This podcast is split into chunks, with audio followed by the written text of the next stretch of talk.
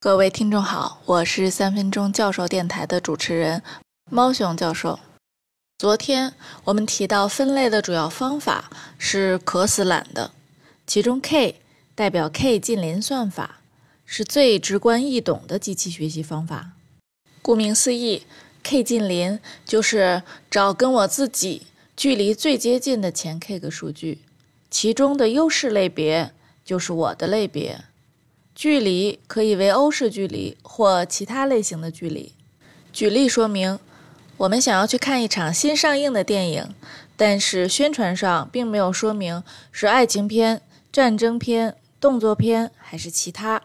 但是新电影给出了三类数据：打斗镜头八个，接吻镜头九十二个，爆破镜头二十个，并且我们手里有六部老电影。其中两部是爱情片，两部是战争片，还有一部动作片和一部其他，并且我们有全部的三类镜头的个数的数据。好，现在开始计算 K 近邻。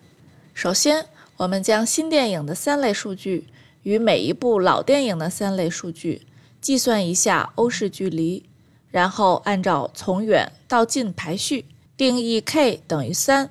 看前三个最近的老电影，大多数属于什么类型？新电影就是这个类型。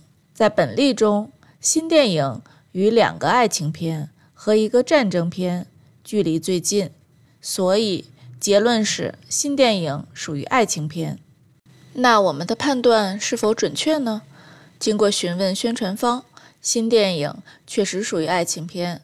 那么我们的 K 近邻正确率就是百分之百，可以总结为一句话：K 近邻就是我的多数邻居是什么样，我就是什么样。决策树也是常见的机器学习方法，决策树就是对特征进行判断、分叉，尽快结束判断。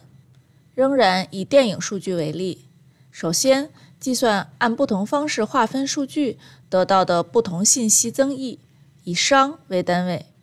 首先计算所有老电影的总商，六部老电影分属于四种类型，商最终等于一点九一九。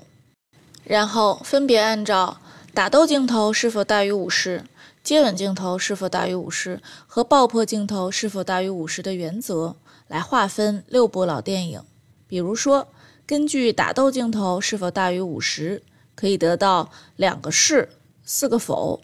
这样划分得到的商等于一，接吻镜头和爆破镜头分别得到一和一点二一六的商。这三个商分别去减总商，差值越大越好。结论是打斗和接吻都好于爆破，所以我们选择打斗对六部老电影进行第一次划分，选择接吻进行第二次划分。最后用爆破进行第三次划分，构建出的决策数是打斗多的直接判定为动作片，打斗少的判断接吻个数，接吻多的是爱情片，接吻少的再用爆破判断一次。全都构建好了以后，用新电影来试试。新电影打斗镜头八个，继续判断一次，接吻九十二个，直接判断为爱情片。正确率百分之百。总之一句话，决策树就是以最快的速度正确的结束判断。有任何问题，请联系猫熊教授。明天见。